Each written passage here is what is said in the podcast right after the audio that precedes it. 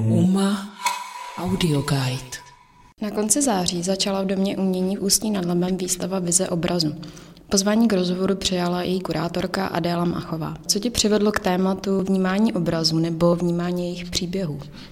Já myslím, že tímhle tématem dlouhodobě se zabývám a vlastně tím žiju a když jsem měla možnost nebo mám možnost se setkávat s výtvarnými umělci, tak mimo jiné i tuhle tu otázku, jak vnímat obraz nebo jak počítají se svým divákem v rámci toho zprostředkování díla, tak se k tomu vždycky nějakým způsobem dostaneme. Takže je to téma, které mě dlouhodobě oslovuje a propojuje moji kurátorskou činnost s tím uměleckým prostředím. Máš pocit třeba i ve srovnání s 90. lety a ze současností, že široká veřejnost se v tom vnímání těch uměleckých děl nebo obrazů někam posouvá, že už je více otevřená v tom třeba přemýšlet o různých významech?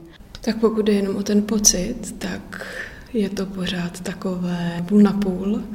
Třeba včera, zrovna když jsem četla diskuzi pod odhalením památníků na pro Marii Terezi, tak tam se objevovaly oba dva ty póly toho, jestli veřejnost má tu znalost pro to umělecké čtení a cítění současného výtvarného umění, ale je to spíš o nějaké dlouhodobé zkušenosti, kterou ta veřejnost zažívá v kontaktu s tím současným uměleckým dílem. A my si myslím, že posledních letech se především soustředí ta práce galerií a lektorů v těch galeriích na to, aby vychovávali novou generaci, která je právě otevřenější tomu diskutovat o tom dílu, vnímat ho z různých úhlů pohledu a v tomhle smyslu si myslím, že se to v budoucnu změní, ale aktuálně si myslím, že jsme tak jako na půli cesty.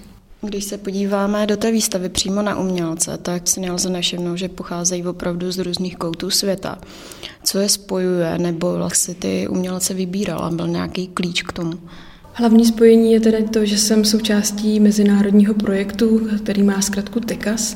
Je to projekt, který spojuje různé obory, výtvarné umění, vzdělávání, sociologii, pedagogiku, kulturní dědictví. Je to partnerský projekt s několika právě univerzitami v zahraničí, tedy italská univerzita, tam univerzita v Keni, tam náš partner z Londýna a hlavním koordinátorem jsou Poláci a všichni ty mělci, které já jsem vybrala, tak já jsem měla možnost se s nimi mimo jiné potkat během těch projektových stáží, kde, které jsem trávila v tom zahraničí od roku 17 až po rok 19. A tak mě to spojení je to, že měla možnost aktivně s těmi umělci se setkat a diskutovat jejich umělecký přístup, to, jak tvoří a jakýma tématama se zabývají. A já jsem pak pro tu výstavu vlastně těch všech mých kontaktů musela vybrat pro ten galerijní prostor jenom určitý zlomek a zvolila jsem tady tu cestu toho rozdělení do linií na abstraktní a konceptuální přístup. Můžeš nějaký dílo třeba představit, který je pro tu výstavu absolutně klíčový, anebo je to, že vlastně všichni komunikují dohromady a jedno dílo by se neobešlo bez druhého? Každé dílo komunikuje samo za sebe, rozhodně. Nechtěla bych je úplně dohromady zmixovat, ale zároveň všichni ty reprezentanti vždy za každou tu linii, za ten přístup, ty tři a tři, podle mě dobře reflektují vůbec vymezení toho daného přístupu a tu uměleckou tvorbu.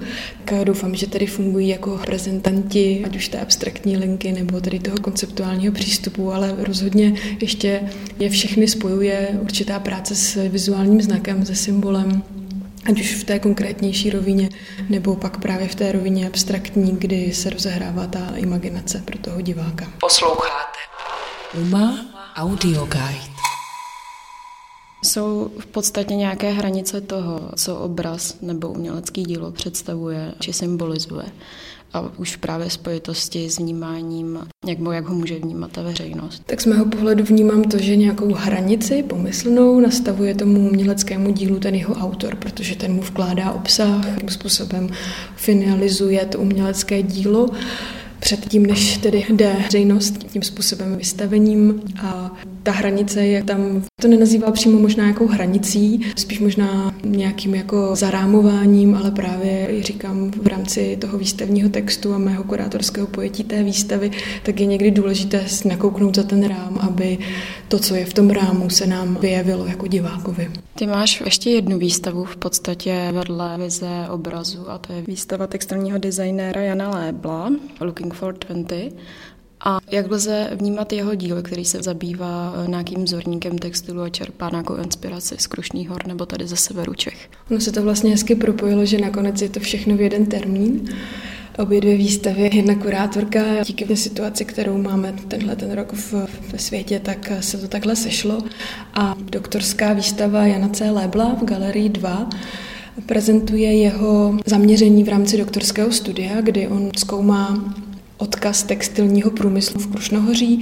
On měl na začátku toho doktorského studia takový projekt, který se jmenoval Až až Rumburg, kdy mapoval v té západní části Krušných hor ty textilky, po kterých zbyly většinou vzorníkové knihy, což jsou také knihy, kde se lepí ty kusy látek a on se snažil tady ty knihy digitalizovat, udělat si z nich nějakou vzorníkovou mapu a nadále se tím inspirovat pro svoji budoucí práci textilního designéra, už třeba ve tvorbě divadelních kostýmů nebo oděvů nebo právě i návrhů tapet nebo látek.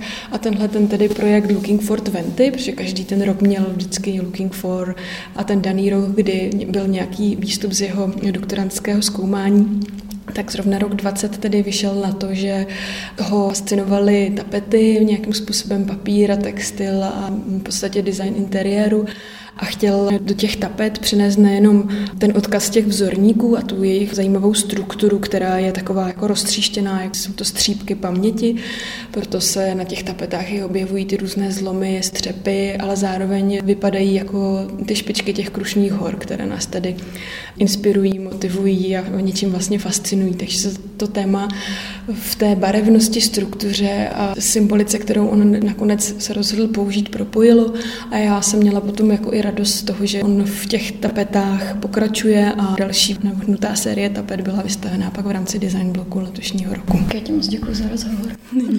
Pro UMA Audio Guide Andrá Vaňourková.